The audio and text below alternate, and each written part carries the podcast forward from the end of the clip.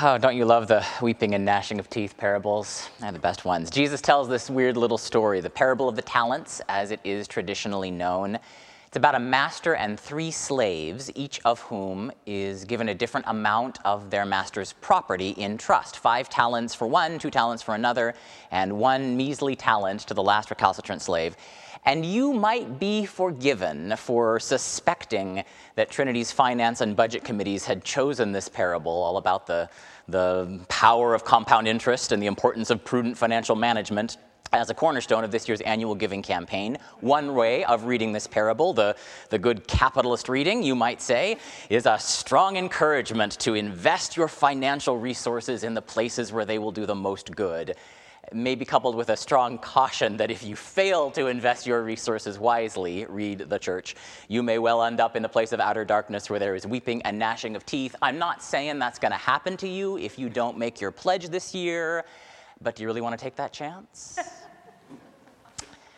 Obviously, this parable is about a lot more than just Jesus' financial advice. He was not a venture capitalist. Our Budget and Finance Committee do not actually decide what scripture gets read when. We're on a lectionary cycle with hundreds of thousands of churches all over the world. I don't decide what you hear when you hear it. That's the principle that ensures that preachers actually have to talk about everything the Bible says, not just the stuff we like. Uh, so stuff like this very parable we get to deal with every, every once in a while. And it's worth saying, we, we at Trinity do hope that you will choose to invest some of your financial resource, some of your time, some of your energy and your capacity here at Trinity because we actually, we actually do believe that we represent a pretty good return on that investment. Lives are changed through the the preaching and the teaching, the beautiful music, the ministries, the work that we do together in this place, both in person here in the building when we can, and these days increasingly online, thanks to the generosity of so many faithful parishioners who have helped us to expand everything that we're doing so that we can do it in all sorts of new and different, different ways. We think that this is a place that offers a pretty good return on your investment. And so we do hope that you'll hear this parable of Jesus and decide to make a pledge of financial support because we can't do what we do without that generosity. You can actually do it right now as you're listening to me preach by going to www.trinity-episcopal.org backslash pledge. It's a super easy way to invest your talents. End of commercial. Thank you very much. Because it turns out that this parable is a lot more complicated. Actually, a lot more uncomfortable than my slapdash annual giving campaign commercial would indicate. Jesus seems to say some pretty weird things about the kingdom of God, the kingdom of heaven. That's the it that you heard identified in that first, first sentence. If it is as if a man is going on a journey, Jesus begins, that it is God's kingdom, God's family, God's way of being in the world. If this is this is how God works, Jesus says. So if this is a story about how God works, it raises some pretty uncomfortable questions. What does it mean if the way God works is actually characterized by the moral that the gospel writer tags on to the end of this story? For those who have much, more will be given to them but for those who have nothing, even what they have will be taken away. The poor get poorer, and the rich get richer, and that's supposed to be the way of the kingdom of God? That sounds a lot like the kingdom of America. I thought God's economy was supposed to work a little differently.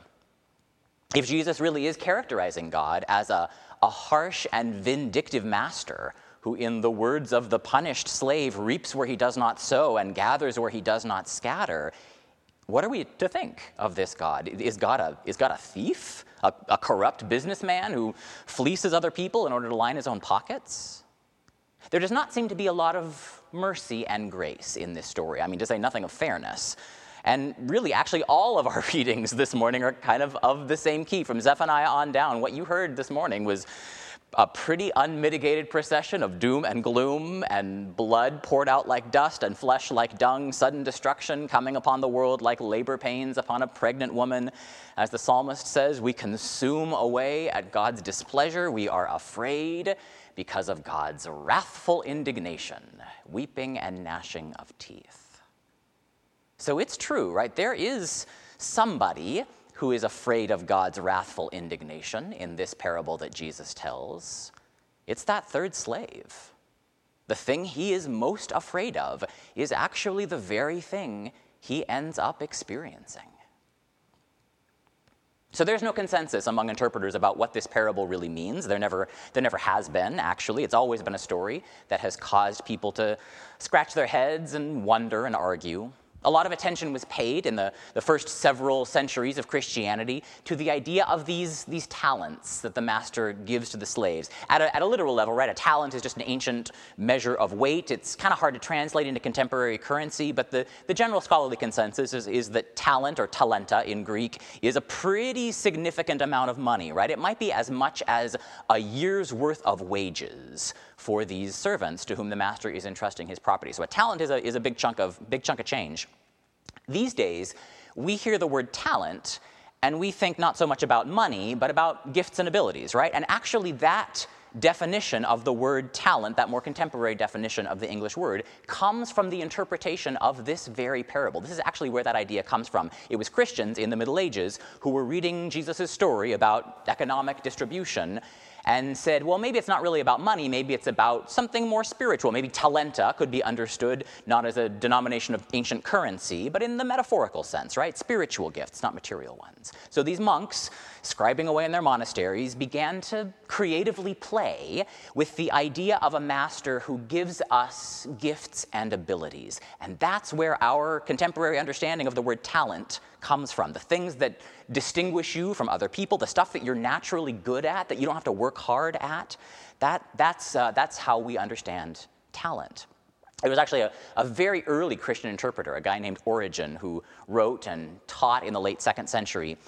And he thought that the talents referred to different ways that people understand the Bible itself, right? So Origen said one talent refers to people who can only grasp the literal level of what the text says. It's, it's the flesh meaning, he said, and, and those readers tend to bury that simplistic surface literal reading into the ground of their heart, and they remain caught, Origen said, in this kind of dull, didactic, lifeless life, what Origen would have called a place of outer darkness, because when you only know how to read the Bible at a surface level, it's actually a pretty nasty place to hang out a lot of the time. It makes for some pretty grim circumstances. Origen says the slave with, with two talents is like somebody who has invested in studying and working with the text and has resulted in a, in a kind of enhanced return. So he's able to penetrate beyond the literal level to the soul of the text, right? Not just what it says, but what it means. And then the guy with five talents represents this whole different way of engaging sacred text, right? This refers to people who are like flying high on hidden and esoteric interpretations that are available only to the elite few. And there was a reason that Origen got in trouble for Gnosticism. That's a, that's a topic for another day. But suffice to say that this question of what these talents represent lies at the heart of all of the different competitive and in, in confusing interpretations of this very contradictory and confusing story. What we think this parable really means, I think, tells us a lot about who we believe God really is. And I actually think that's what this parable is about. Who do you believe God is? And when I say believe, I don't mean so much like, who do you think God is, right? What have you read? What conclusions have you come to? I mean, who do you, who do you trust that God is? Is God really about love and mercy, as so much of the Bible insists God is? Or is God really a God of judgment and fear who wreaks havoc and destruction on the ones who piss God off? Much of Scripture would seem to depict that kind of God. That's the kind of God we've got on offer in our texts this morning. And you get to decide, right? I think that's one way to understand this, this weird story Jesus tells. You get to decide what you do with the, with the evidence, with the stories, the ideas, the images and concepts that we, you know, that we get from the Bible, from Sunday school, from hymns that we sang as kids, from stuff that we overhear, we see on Facebook or Twitter, from all the, the various places in our world that contribute to shaping our sense of who God really is, what God is really like. Is God really all about love? Or is God really all about judgment? You get to decide. And more importantly, how, how you decide that question, Jesus suggests in the parable, how you kind of push into or, or live into that question, that will largely determine the God you find or the kind of kingdom that you find. If you put your trust and your talents in service to a harsh master of fear and judgment, as that third slave does, a God who is ultimately not to be trusted but to be appeased, that is the kind of God you will experience.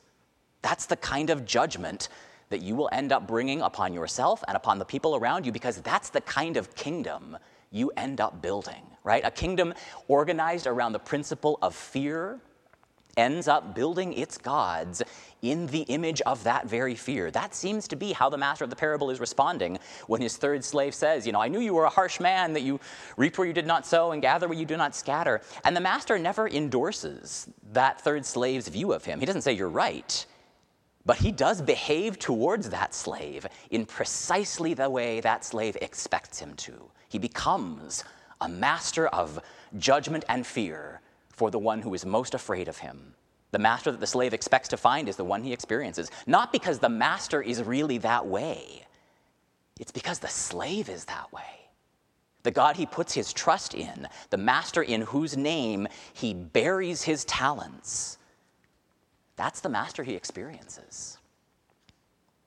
But not so for the other two slaves. I mean, I suspect that they also wonder sometimes, right? Maybe this master of ours is a, I mean, he's certainly a little confusing. He's inconsistent, he's un- unpredictable. From the outside, that unpredictability can look a little scary. But these other two slaves know something else about the one they are serving, which is that it, he is one who can be trusted, one who is true to his word. Their master is worthy of respect, maybe even worthy of love. And so they, they make this really interesting calculation. They run a risk. They trust the gifts they have been given, even though the outcome of investing those gifts is far from certain. In that sense, this parable becomes not a story about a harsh master who punishes, it becomes a parable about the risk of, of trust about the risk of, of love and the, the courage, maybe the, maybe the foolishness to step outside of a very literal and fear based world and into this open, creative, multifaceted world of possibilities and ideas, and let's admit, quite a little, quite a little bit of danger those two run the risk of losing everything they've got, right? The safe response is to bury your stuff in the ground and guard it jealously for the angry master who is bound to return and demand an accounting from you. That's not actually what the master wants. This master wants the slaves to risk that they will lose everything in order to gain something that is worth a lot more than safety. The master wants them to spend their lives recklessly, to live their lives fearlessly, to love one another imprudently and lavishly, not just because that's more fun, although let's be clear, that is more fun. The master wants the slaves to live into that lavish, open, imprudent way of being because the master is that way. And it turns out, for those of us who choose to run the risk of trusting, investing, if you like, investing ourselves in a God of compassion, a God of compassion is the God we will discover. For those who risk trust, trust will be given. To those who invest love, love comes in return. Because beyond the harsh surface reading of a judgmental master who plays fast and loose with terrified slaves, there's this riskier but far more rewarding master, one who is not actually like a master among slaves at all. Because this one, who is embodied in the person of Jesus, the one who tells the story, this one is much more like a lover or a, a companion, a friend, a guide who entrusts every one of his followers with something immeasurably precious. It's a life, right? It's a life that is rich and vibrant and full of meaning and purpose, and then leaves it up to each one of us how we're going to choose to spend it.